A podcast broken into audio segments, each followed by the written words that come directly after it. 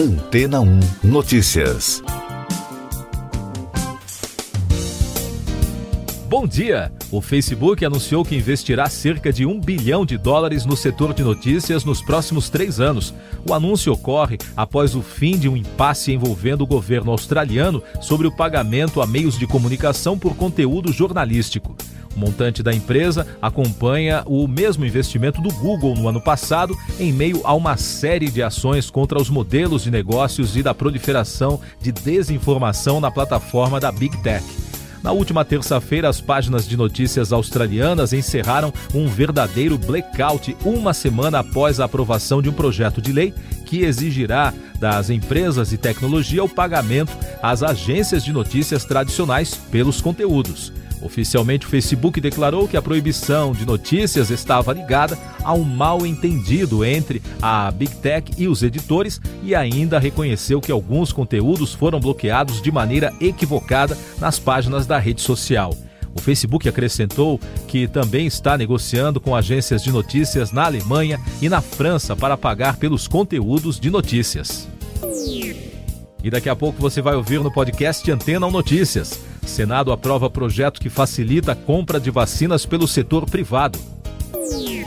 Ministério da Saúde volta a orientar que municípios reservem segunda dose de vacina contra a Covid-19.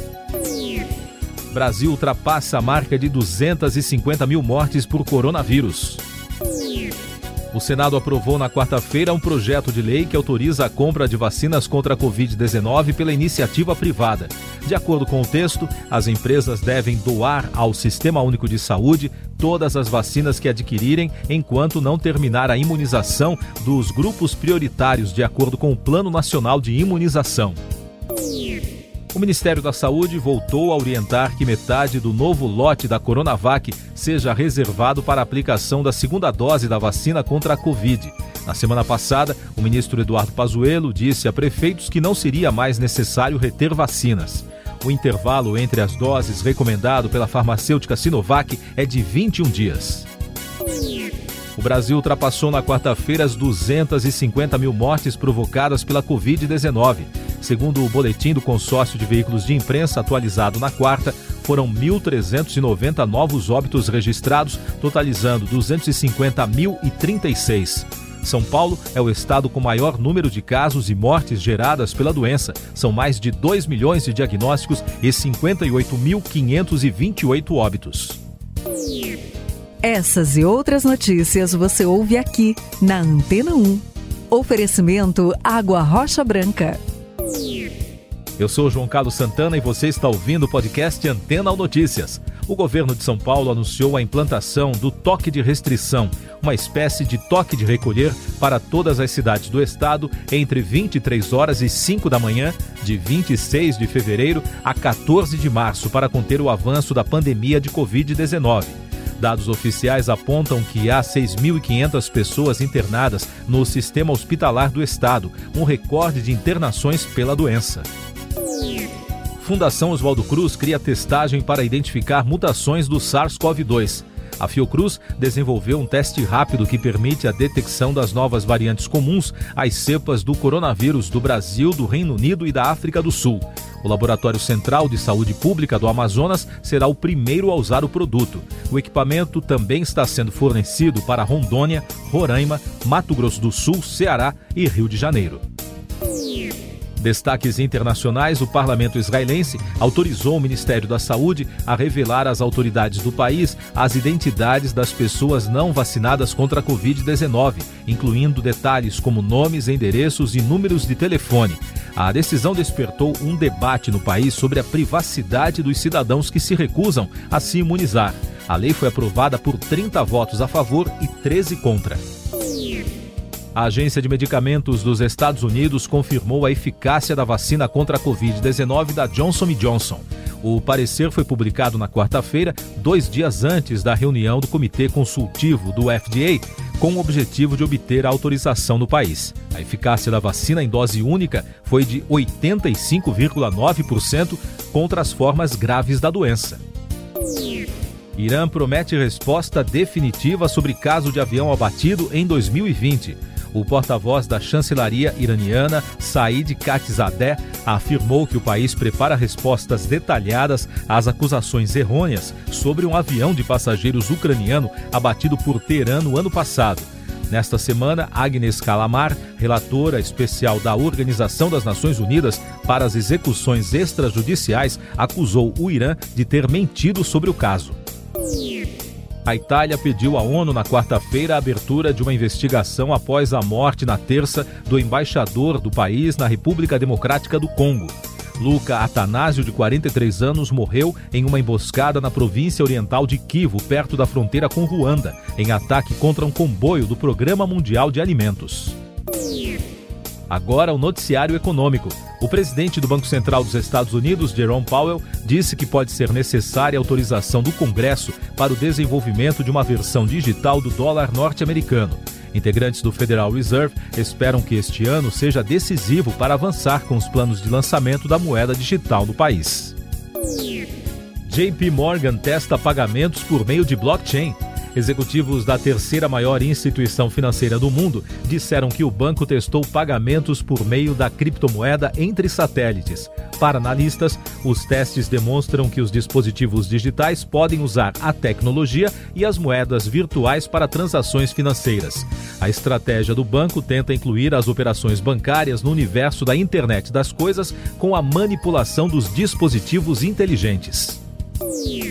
A Associação Internacional de Transporte Aéreo revisou para baixo as previsões para o setor devido à pandemia. De acordo com o relatório da IATA divulgado na quarta-feira, o tráfego aéreo mundial em 2021 deve equivaler a um terço do de 2019, ou seja, deve oscilar entre 33% e 38% do que era há dois anos. A previsão anterior variava a até os 51%. O Conselho Administrativo de Defesa Econômica aprovou uma joint venture entre a Delta Airlines e a Latam para compartilhamento de voos entre as companhias. As empresas formarão uma aliança envolvendo os Estados Unidos e o Canadá e o Brasil. Chile, Colômbia, Paraguai, Peru e Uruguai também fazem parte da operação. A indústria nacional de máquinas e equipamentos fechou janeiro com crescimento de 38,5% do faturamento na comparação com o primeiro mês do ano passado. A receita líquida do setor somou 12 bilhões 560 milhões de reais no mês de janeiro. O resultado é uma consequência natural da alta do consumo doméstico, compensando o desempenho negativo das exportações. A Receita Federal liberou hoje o Programa de Preenchimento e de Entrega da Declaração do Imposto de Renda Pessoa Física 2021. O prazo de entrega começará na próxima segunda, dia 1 de março, e irá até 30 de abril. Governadores do Nordeste divulgam carta contra a desvinculação da saúde e educação do orçamento.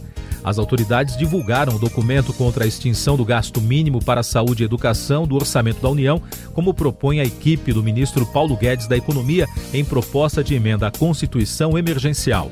O documento foi assinado pelos governadores dos nove estados da região, que são de partidos de oposição, independentes ou aliados do próprio governo federal. Ainda sobre esse assunto, no Senado, o líder da minoria da casa, senador Jean Paul Prats, afirmou a Reuters que o presidente Rodrigo Pacheco já reconhece uma tendência para que a PEC não aborde a desvinculação e admitiu que a votação da proposta deve ficar para a próxima semana. Conselho de Ética da Câmara define relatores dos casos envolvendo os deputados Silveira e Flor de Lis. O presidente do Conselho de Ética da Câmara, Juscelino Filho, definiu na quarta-feira os relatores dos processos de Daniel Silveira e de Flor de Lis no colegiado. O caso do deputado ficará a cargo de Fernando Rodolfo, do PL de Pernambuco. Já em relação à parlamentar, a responsabilidade ficará com Alexandre Leite, do DEM de São Paulo. E com placar de 304 a 154 votos, o plenário da Câmara dos Deputados aprovou a admissibilidade da proposta de emenda à Constituição que reforça a imunidade parlamentar. Como não alcançou os 308 votos para aprovação em primeiro turno, a segunda votação está prevista para hoje, às 15 horas. Se for aprovada, a proposta será encaminhada aos senadores. O texto foi apresentado na terça-feira e protocolado na quarta, sem passar por comissão. Brasil fica no top 3 de vídeos apagados no TikTok. o país ficou na terceira posição no ranking dos vídeos removidos do aplicativo no segundo semestre do ano passado por violação das diretrizes da plataforma. No período foram apagados mais de 7 milhões e meio de vídeos de brasileiros. De acordo com dados do relatório, os principais motivos para a exclusão dos vídeos foram segurança de menores e nudez e atividades sexuais de adultos. A famosa casa de leilões Sotheby's informou que uma tela de Van Gogh será leiloada online em 25 de março com um preço estimado entre 5 e 8 milhões de euros. A peça é uma das poucas ainda em mãos privadas. De 1887, Saint Juan en Matre foi pintado durante os dois anos em que o artista viveu em Paris. Você confere agora os últimos destaques do podcast Antena 1 Notícias desta quinta-feira, 25 de fevereiro o Senado aprovou o projeto que tenta garantir internet grátis a alunos e professores da educação básica na rede pública. A proposta, que já foi aprovada pela Câmara em dezembro do ano passado, segue agora para a sanção presidencial. Os veículos de comunicação da França repercutem nesta quinta-feira a investigação da polícia sobre as acusações de estupro e agressão sexual do ator Gerard Depardieu, de 72 anos, por uma atriz de 22. Segundo a vítima, a violação aconteceu duas vezes em agosto de 2018 na casa do ator em Paris. O caso havia sido arquivado em 2019, mas foi reaberto pela defesa da mulher em dezembro passado. Na quarta-feira, a agência France Press informou que o ator foi acusado oficialmente dos crimes supostamente cometidos. Siga nossos podcasts em antena1.com.br. Este foi o resumo das notícias que foram ao ar hoje na Antena 1.